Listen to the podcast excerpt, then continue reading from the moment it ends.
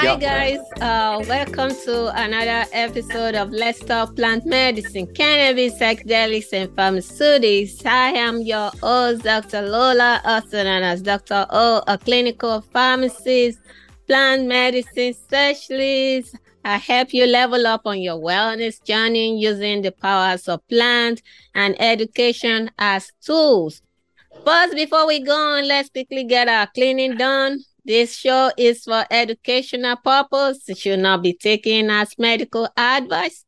Consult with your doctor for all your medical needs. Do not stop or start any medicine without talking to your doctor. The show is sponsored by W C I Health. They are your alternative health and wellness talk. At W C I Health, we help you level up on your wellness journey. They are also the makers of glows. When you think glows, think beauty from within. Today we have a really distinguished professor, Doctor Andrew Sussman. Doctor Sussman is Chief Science Officer at Innovation One. Welcome, Doctor Sussman, to the show. Thank you so much. Pleasure to be here today. Yes, sir. Yes, sir. Thank you so much. And I want to quickly ask you, talk to us a little bit about Innovation One. Oh, happy to do that. Innovation One Biotech is a public company uh, in the United States that I joined because I really believe it is at the forefront of the next step, the next age in the development of Schedule one derivative drugs. That is, drugs that come from plants that heretofore have been unavailable, inaccessible by the public, yet have enormous powers to treat uh, disease. And it is the first company that I have seen that really captures the, or intends to capture the full power of these uh, botanicals, but in a way that is consistent with the pharmaceutical field. So it's really a leap forward. It's a next step in which the botanical world of Schedule one products has really jumped forward into mainstream pharmaceutical science. And that's why it's a privilege for me to be part of that and to share that excitement with you today. I am excited just hearing that, Doctor Sussman. For me, for those of, I mean, most of my listeners, they know me, but in case you don't, I was born in West Africa where we use this plant medicine as tools, wellness tools. Our forefathers have been using this plant forever. And as a clinical pharmacist also, I have I know how this drug works, so it's kind of like the best of both. So having a special a professional like you come on board is really great for me. Um, and my first question is that your team recently referenced a study that was recently done talking about how magic mushroom may help with uh, alcohol addiction, and how your team is working to combine both psychedelics, probably cycli- uh, classic psychedelics and cannabis uh, together. First of all, tell us about some of the research that has been done, the data. What are you seeing in this research? Well, there's very exciting research that's showing in the psychedelic space that some of the mushroom-derived molecules, in particular the psilocins, psilocybins, these molecules seem to have the potential to rewire parts of the brain that deal with emotion. You know, until very recently, we all believed, we were taught that when the brain forms and you're an adult, well, that's it. I mean, the wiring is there, you do the best you can with it, but that's it. And when you have an injury like a stroke or some kind of an event that happens, well, there's not much you can say. Or if you have a psychological problem that you've inherited, Uh, depression or, or you know, some kind of schizophrenia, some prop, some mental illness, that's it. But only recently, in the last couple of years, have we learned that the brain is actually dynamic. It is actually rewiring, reforming. We become different people, in essence. Now, the medicines out there so far today don't address that. They will treat brain problems like depression and addiction, but only while the drug is there. But in, in other words, they're treating the software, if you will. But here, recently, it's been shown that psychedelics have the ability to rewire. It's called neuronal plasticity. The notion that you can change the structure, the hard wiring of the brain itself, and take someone who's depressed or addicted and actually change that. Maybe not forever, but for months on end. Even after single doses, it's been shown with some of these psychedelics that the effects last six months. And when they've done studies in animals, they've seen that the brain is actually rechanged. It's, it's rewired, if you will, it's changed. So we're taking advantage of that knowledge in that research and developing a psychedelic molecule that is a pharmaceutical, is well-controlled, is safe to take, easily administered, and, and will have that neuronal plasticity. We'll be able to make those changes. Now, on the cannabinoid side, we haven't seen fundamental rewiring yet. No one has seen that yet. But what has been seen is that some of these cannabinoids are actually addressing the very same centers in the brain that control emotion and addiction. So by combining the psychedelics, which can rewire, and the cannabinoids, which can modulate, we expect to have a profound and enduring effect. And that's that's the concept. That is amazing. That sounds like it's going to be a game changer. My question as it relates to that combination of psychedelics and cannabis, and uh, when we're talking about cannabis, a lot of people don't know that cannabis is also a psychedelic molecule, uh, plant as well. So is it safe? Will you say it's safe to combine those two? What is the thought behind that? Well, when we're talking about safety, let's break it into the two parts. In the psychedelic space, such as with the mushrooms, too much of a good thing is too much. So if you overdose or if you take an excessive amount of these mushroom-derived psilocins, you will have problems. You will have hallucinations. You might have delusions. You might have paranoid episodes. So it's very important in the medical setting that the amount of the drug is well controlled. Not too little, because there won't be any effect, but not too much, because there will be an excessive effect and some of these toxicities, some of these side effects that are undesirable. So we have engineered these psychedelics to be much better controlled so that when a person takes the drug, he's not getting those spikes that would cause that problem. Now, on the cannabinoid side, we're not using a psychedelic. The cannabinoid that's effective for addiction, for example, is not a psychedelic. In fact, it's quite the opposite. T H C V is a cannabinoid. It's present in cannabis, as you might know, and it blocks the effect of T H C.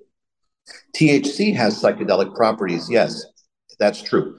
It's psychoactive for sure, but T H C V actually blocks that. So we are not giving two psychedelics, and there's no risk of overdoing it and causing a hyper psychedelic uh, event. You don't need to worry about that. That is awesome. I'm really glad uh, you went ahead and break that down uh, for us. Uh, yeah, the, there's a recent study from uh, N Y U School of Medicine. They found that uh, psilocybin, uh, the active ingredient uh, in magic mushroom, they said could break, uh, have a breakthrough therapy for fighting alcohol addiction. Is there any way to think this could also expand to other addiction, not just alcohol addiction, but other type of addiction like gambling, uh, sex addiction? Do you think it will work for those as well? You know, one of the most interesting things I've observed in the last year is the recognition that craving, when you want something really badly, an addiction, if you will, that craving of different types seems to be focused on the same biological receptor in the brain. And there was a beautiful study, for example, uh, two years ago from the N I H, which was looking at T H C B, which is the cannabinoid I just mentioned. Now, they were looking at nicotine, okay, very common addiction, smoking, very, and it completely blocked nicotine addiction. But what was even more interesting was that it was blocking alcohol addiction, and amphetamine addiction, and opiate addiction. Now, these are unrelated molecules. These are unrelated pathways, but they all seemed to converge on a particular biological molecule. It's called the alpha three, beta four nicotinic acetylcholine receptor. It's got a long name to it, but the bottom line is that there is a place in the brain, there is a receptor, there is a molecule that seems to be where all of these different types of addictions are converging into a single space. So even though some person might have a craving for alcohol, some for pizzas, some for nicotine, some for gambling, there's something about our brain. There's a special place in our brain which controls that. And I'm sure it had an evolutionary advantage. There must be some advantage to having cravings for something, right? Cravings for power, wealth, success, sex, whatever. It's there for a reason. But in excess, it causes all of these maladies that we confront. Once you have a drug or drugs, plural, that can attack this center, you can, for the first time, modulate addiction across all these different categories. That is amazing. That is really, really amazing. In in your addiction program, your team has stated that you already have a preclinical data uh, supporting its use in the treatment of drug ad- addiction. So can you tell us a little bit about that? Yes, our first plan is to go into the addiction space with the psychedelic I mentioned in conjunction with the, a T H C B. We're not going to use T H C B, though, as is. T H C B, as you find in cannabis today, for example, is not an easy molecule to make into a drug. It's a wonderful molecule. It has this great property I mentioned. It attacks this receptor. It's perfect in that sense. But as a drug, it falters in a few ways. It, it isn't well absorbed when you take it orally. It gives unpredictable levels. And so what's critical here is to take what we know from the plant, the power of the plant, if you will, and to change that, to transform that into a drug. What is a drug? Something that's safe, it's stable, you swallow it, you get a, a reasonable amount of absorption every time, predictability. Those qualities make something a drug and not just a molecule from a plant. And it's that transition from the plant molecule to a pharmaceutical drug that requires the skill and creation, the innovation to modify the plant molecule and make it into a real workable drug. And that's what we're doing. That's where we are right now. And that is moving forward in the preclinical space. That is awesome. Well, one of my other questions is that, I mean, when we look at this plant, we know that plants, and it's not just cannabinoid plants, plants generally, they are very promiscuous. They have, uh, combined with different things, they have what we call entourage effect. Entourage effect, meaning different uh, receptor is working together. In these molecules that your your your team is developing, Uh, how will you address the entourage effect that we tend to see in conventional botanical compared to a single agent molecule? Is it a single agent molecule like our conventional medicine? This is a fantastic question. Uh, the you're absolutely right. The plants have a host of different molecules that somehow have worked together or work together in a way that confirm this benefit from having so many different things there. And together we call that the entourage effect. And that's been shown for cannabis. It's been shown by a number of groups. It's a real effect. There's no doubt about it. And for that reason, cannabis has become very popular. It's indisputable. But when we talk about the pharmaceutical space, it's just not possible to, to capture and to retain that benefit. In or at least not today. The F D A, for better or for worse, is designed as an as a governmental institution to protect us. That was really why it was formed in nineteen thirties, right? It's there to provide safety. It wasn't there to provide efficacy. The F D A grew up to provide safety, to protect the public. And so every single molecule in a drug is scrutinized to an amazing extent. There are, there is by law a whole, and by uh, regulation, a whole series of st- studies that must be done on every single molecule. It takes years, takes millions of dollars, unfortunately, but this is the law of the land. And it's not just the United States, it's every country. So to have four or five or six or ten molecules in a mixture, which is what you have with cannabis, would require a pharmaceutical company to simultaneously develop all of those, say, ten molecules, to study all of their interactions, and then put them into a single capsule. No one will ever be able to do that, even though it's a great idea. I'm behind it, but from a practical perspective, it won't happen. So we cannot benefit from the entourage effect, sadly. Um, I mean, I'm not even mad at you at all. At the end of the day, our folks are still able to get medicine. Because even when we look at the conventional ways, the botanical, we're not going to have enough of this plant medicine that is going to be able to take care of all of us. So we need people like you, uh, definitely, that's going to help us develop these molecules that is going to be available for all of us. And it's not every one of us that is going to have money to go to Costa Rica to practice in the indigenous way of doing it. So thank you for what you're doing, uh, Doctor Sussman. Uh, my next question, your company just announced it has filed a provisional patent application covering its novel and proprietary combination therapy targeting the addiction center in the human brain. What can you tell us about uh, that? Well, every company that's developing a pharmaceutical needs to protect its technology so that it can justify the vast investment required. So patents are an absolutely critical part of our company's strategy and business development. Now, in this particular case, what we've done is we have patented, or we've applied for patent protection for this combination of the psychedelic, which I mentioned before, in combination with various cannabinoid prodrugs. We're not just combining them with cannabinoids or straightforward cannabinoids, cannabinoids that are botanical, but cannabinoids that have been modified to have these superior pharmaceutical features. So that combination is covered in the new patent application. Okay. So my other question quickly for is that this cannabinoid that you are using, are you are they genetically modified like the ones that are being developed from yeast uh, fermentation, or how do you get your own uh, cannabinoid? Well, we produce our cannabinoids in the laboratory. So these are chemically produced. They begin with natural products, actually. They're not completely synthetic.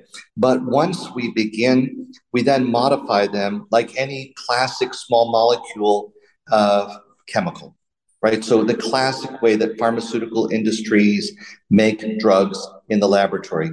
The advantage of that is we have complete control over the synthesis of the product. We know exactly what goes in and what comes out, and we can satisfy the F D A that we can precisely make it the same way every time and have the same results. So it's a clean version of a cannabinoid.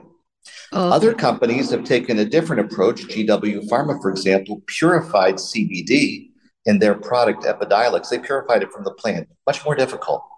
So we think the wave of the future, especially when we're making a modified cannabinoid, is to do it the classic pharmaceutical way in the lab. That is cool. That is, I mean, I believe one thing, we're going to need all hands on deck. We cannot uh, eliminate uh, big farmers. They got a part to play, especially when it comes to route of administration, dosing.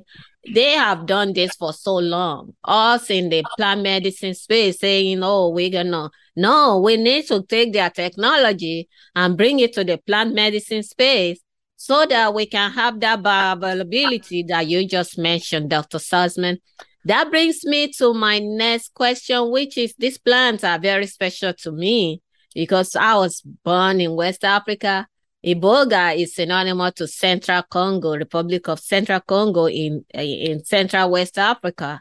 I remember growing up, my dad, I used to see Voacanga africana uh, in the house. This was the... Uh, Tabanat Iboga species that the elders use uh, for a safer utilization in Africa. So your team has produced a prodrug which is manufactured chemically without any connection to the cannabis plant T H C V, that's probably what we just discussed. And combination of it with the iboga tree, the ibogaine is the active ingredient in that, which allows for improved bioavailability and hence more stable and reliable concentration of the drug in the central nervous system. Uh, what can you tell us about this product as it relates to dosage and uh, administration? Yes, thank you. Great question there. Iboga was discovered over probably hundreds of years, maybe longer, to have wonderful effects. Uh, it is a psychoactive drug. It has hallucinogenic properties, but more importantly for us today, it has properties of blocking depression and, and also now uh, addiction. But the problem with iboga from the get-go has been that as it's been used more and more, particularly in the sixties, it was recognized that it has some side effects, sadly. And the principal side effect, the one of greatest concern, was that it can cause arrhythmias in the heart. And some of those arrhythmias can be quite serious. They could even be life-threatening. And for that reason, there was a lot of research that happened at the University of Rochester, especially in the nineteen sixties and seventies. And there they were able to take the effects of iboga and to modify the structure in such a way that they could retain the psychological benefits, the psychoactive benefits, without the problems in the heart. So they were able to safely administer that. Now, those drugs, again, have problems with dosing. The levels are too high. You can get really severe paranoia and hallucinatory effects. They need to be modulated and controlled. So we're taking the structures that were developed back again at the University of Rochester, which are derivatives or analogs, I should say, of ibogaine, and we've modified them so that we can, can control the dosing. That is awesome. And I'm going to go to one uh, controversial question right now. Yeah, there is the school of thought that feel like, okay, mysticism is part of the psychedelic, psychoactive part of this, part of the therapeutic effect of this agent, iboga, psilocybin, ayahuasca. What do you think of mysticism? As because when we look at the uh, pharmaceutics, Uh, modalities, uh, the mysticism uh, seems to be uh, not addressed. What is your take on mysticism as part of uh, the future? Do you think it's relevant? Do you think it's just magic or it's just science we don't know yet? Oh, no. I think that mysticism per se has a profound effect, both acutely. That is, it can change the way our mind is working. But as I said before, the research in the last few years is talking about neuronal plasticity, which means we ourselves, either through our thoughts or by chemicals that we put into our body, we can change the brain. We are not born and live and die with the same brain. It's changing. We're different people. So mysticism has a powerful effect, particularly in parts of the brain in the emotional centers. I mean, it's not surprising that every culture on earth has mysticism as a core component of its culture. That's known, and that's been true for thousands of years. And mysticism can cause vast changes in the way people behave, the way they interact, the way they think, how long they live, how healthy they are. So there is a connection of a mind-body axis here, and I don't think it's just in the thinking part. I believe that there's actual rewiring. And we see this in M R I and functional M R I studies today. When people are asked to think about certain subjects or when they're praying, there are changes in the blood flow in different regions of the brain. So mysticism is real. How it will combine with what we're doing is interesting.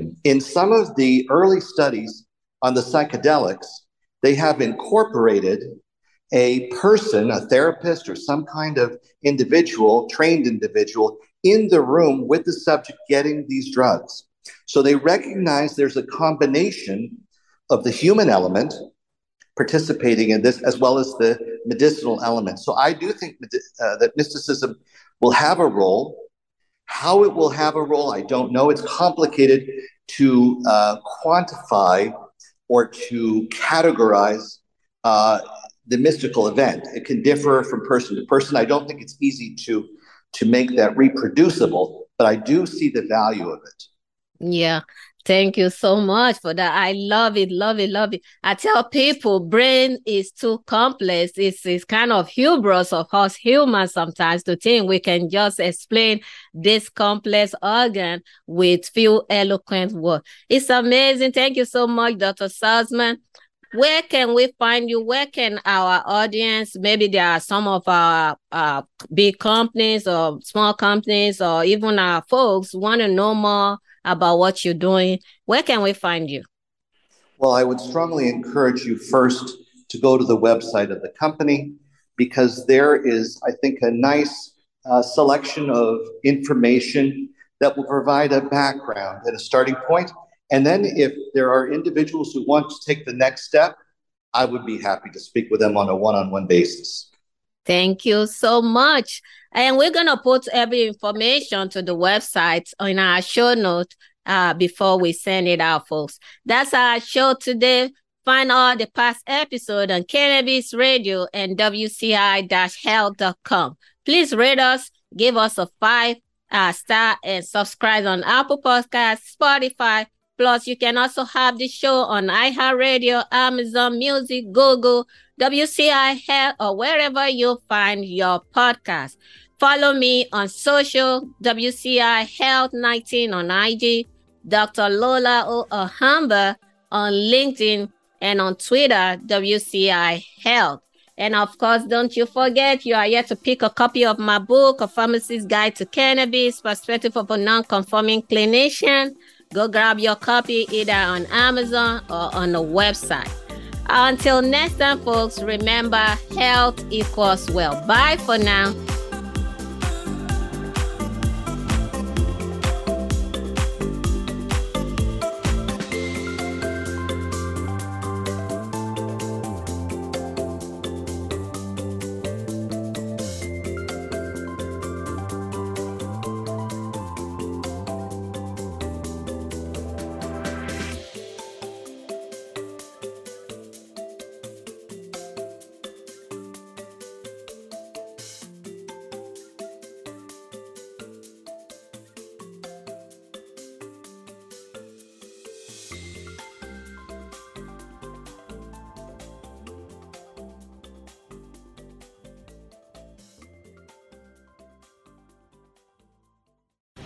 The opinions expressed on this Cannabis Radio dot com program are those of the guests and hosts and do not necessarily reflect those of the staff and management of Cannabis Radio dot com.